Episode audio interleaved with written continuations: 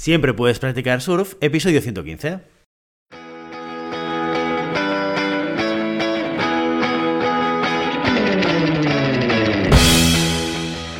Bienvenido y bienvenida a Siempre puedes practicar surf, el podcast diario sobre recursos humanos.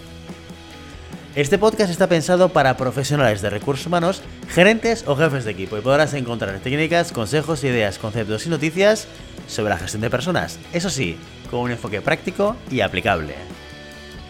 Hoy episodio ciento quince del jueves cuatro de noviembre del dos mil veintiuno, programa dedicado al monográfico del mes en el que explicamos de forma muy concreta y concisa conceptos relacionados con recursos humanos. Pero antes, dejadme que os recuerde que podéis encontrar más contenido en nuestro blog e información sobre nuestros servicios en nuestra web, en global human con punto com. Desde allí os podréis apuntar a nuestro newsletter para no perderos nuestros webinars, streamings y todo el contenido de actividades que organizamos desde la consultoría Global Human Consultants. ¿Y cómo planteamos los monográficos? Pues ya sabéis, cada mes seleccionamos un tema y a partir de ahí cada jueves lo dedicamos a explicar uno o varios conceptos importantes que tienen que ver con ese tema en cuestión. Ya estamos en noviembre y esta es una época que en muchos casos es sinónimo de estrés porque pronto llega la Navidad, lo que significa que el volumen de trabajo se va a multiplicar hasta límites insospechados. Y eso significa que todo va bien, pero precisamente porque vamos a tener un volumen de trabajo muy elevado, es posible que nos saturemos, nos bloqueemos y tengamos problemas de gestión de tiempo y productividad. Y de eso van a ir los monográficos de este mes. Los próximos jueves, en Siempre Puedes Practicar Surf, lo vamos a dedicar a explicar métodos y técnicas que te pueden servir para gestionar tu tiempo de manera eficaz y optimizando al máximo, de manera que te parezca que los días tienen cuarenta horas en vez de veinticuatro y puedas llegar a tus objetivos casi, casi, casi sin esfuerzo. Bueno, esto no es real, siempre con esfuerzo. Y lo mejor es que, con una técnica bien elaborada y establecida correctamente, ese tiempo extra que habrás ganado lo puedas dedicar a lo que realmente importa, a ti y a los tuyos. Cada una de las metodologías que vamos a ver requiere organización y planificación, ya sea mental o sobre papel. Conocimiento sobre cuánto tiempo dedicamos a cada tarea. Y muy importante, saber y aprender a priorizar para aprovechar las horas mucho mejor porque, recordemos, el tiempo es un bien irreemplazable. Puedes ganar más dinero, pero nunca jamás vas a poder ganar más tiempo, por lo menos por ahora. Ya veremos a ver lo que inventa Mark Zuckerberg. Por lo que asegúrate de emplearlo en las cosas realmente importantes. Y por supuesto, todo ello aplicable tanto a nivel laboral como a nivel personal, así ganas calidad de vida, oye, en todos los sentidos. Sin más preámbulos, pasamos a la primera de estas metodologías, la clásica, la conocida técnica Eisenhower. La técnica Eisenhower, también llamada caja de Eisenhower o matriz de Eisenhower, es un marco de trabajo simple que sirve para priorizar tareas y administrar la carga de trabajo.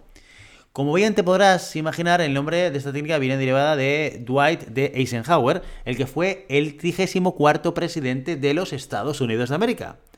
¿Y por qué era conocido este señor? Aparte de por lo obvio, resulta que Eisenhower era increíblemente eficaz consiguiendo objetivos y tenía unas altas dotes de productividad. Y como lo bueno se copia, pues bueno, muchas personas empezaron a estudiar qué es lo que hacía este hombre para ser tan bueno gestionando su tiempo. Una de estas personas fue Stephen Covey, igual este os suena, quien recopiló todas las ideas de Eisenhower en un libro muy conocido que se llama Los siete hábitos de la gente altamente efectiva. Y de ahí nació una de las herramientas más sencillas, pero más útiles y eficaces para aprender a priorizar tareas, la matriz Eisenhower. El uso de esta matriz escenifica a la perfección una de sus citas más célebres. Tengo dos clases de problemas, los urgentes y los importantes. Los urgentes no son importantes y los importantes nunca son urgentes. En resumen, esta técnica te ayuda a evaluar tus tareas según su urgencia y su importancia.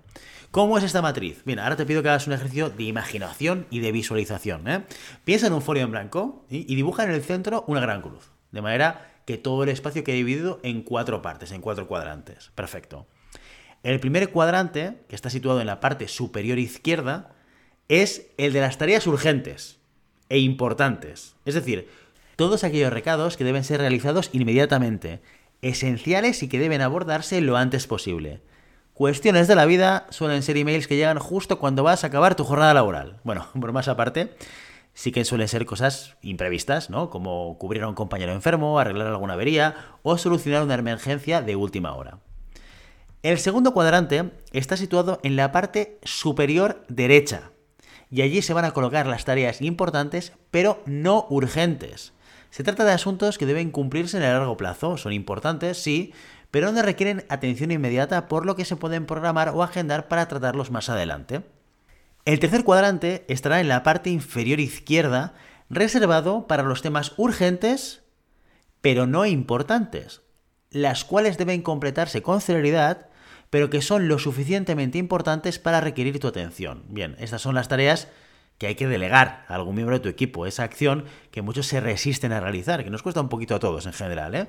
Rellenar formularios, trabajos rutinarios, llamadas telefónicas o todo el papeleo burocrático entraría dentro de este cuadrante. Y por último, en la parte inferior derecha, situaremos todo aquello que ni es urgente ni es importante. Aquí nos preguntamos por qué existe este cuadrante y por qué hay cosas dentro. Bueno, este cuadrante es lo que entendemos la basura. Sin miramientos ni escrúpulos, fuera. Se trata de tareas que no aportan valor, ni sirven para nada, ni para nadie. Bueno, solo para distraernos, eh, para eso sí. Y ahora es cuando todos nos hacemos la pregunta, ¿cómo podemos distinguir entre urgente e importante? Bien, pues como siempre suelo responder, Depende, depende. Oye, no existe una fórmula mágica que nos permita hacer esta distinción y aún así es un aspecto muy importante que debemos tener en cuenta. A grosso modo, vamos a ver, las tareas urgentes no pueden evitarse y deben ser rápidas, mientras que las importantes requieren una estrategia y una planificación, por lo que de rapidez, pues, pues nada de nada. O también puedes guiarte sobre objetivos, si son a corto plazo, urgentes, si son a largo plazo, importantes. La matriz de Eisenhower es una técnica muy visual y muy fácil de implementar. No se necesitan recursos específicos ni dedicar demasiado tiempo a organizarla. Su principal objetivo es que te des cuenta de cuáles son tus prioridades y puedas dedicarte a ellas sin distracciones o tareas de menos importancia. Por lo general, no es recomendable tener más de ocho tareas en cada cuadrante al día, así que ya tenéis un, un indicador de volumen que puede ser interesante tener en cuenta. Pero como contrapartida, debemos tener cierta experiencia para poder determinar las diferencias entre urgente e importante. Por lo tanto, el propio uso de la herramienta nos va a ayudar a que esto lo hagamos más fácil y sepamos identificar urgente e importante de mejor manera. Aún así, se trata de un excelente recurso para administrar el tiempo, tener claro lo que vamos a hacer cada día y dedicarnos simplemente a ser productivos. ¿Conocías esta matriz? ¿La has usado alguna vez? ¿Acaso es que ya forma parte de ti y no podrías vivir sin ella? Cuéntanoslo en los comentarios, por favor.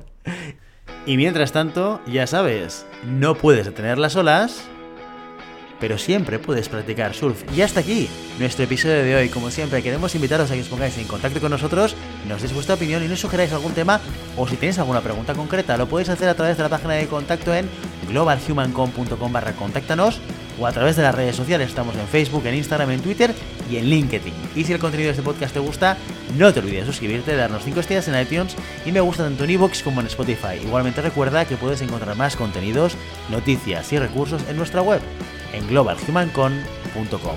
Muchas gracias por todo, por tu tiempo, por tu atención y por tu interés en estos temas sobre gestión de personas. Nos escuchamos mañana viernes con el programa sobre preguntas y respuestas. Hasta entonces, ¡feliz día!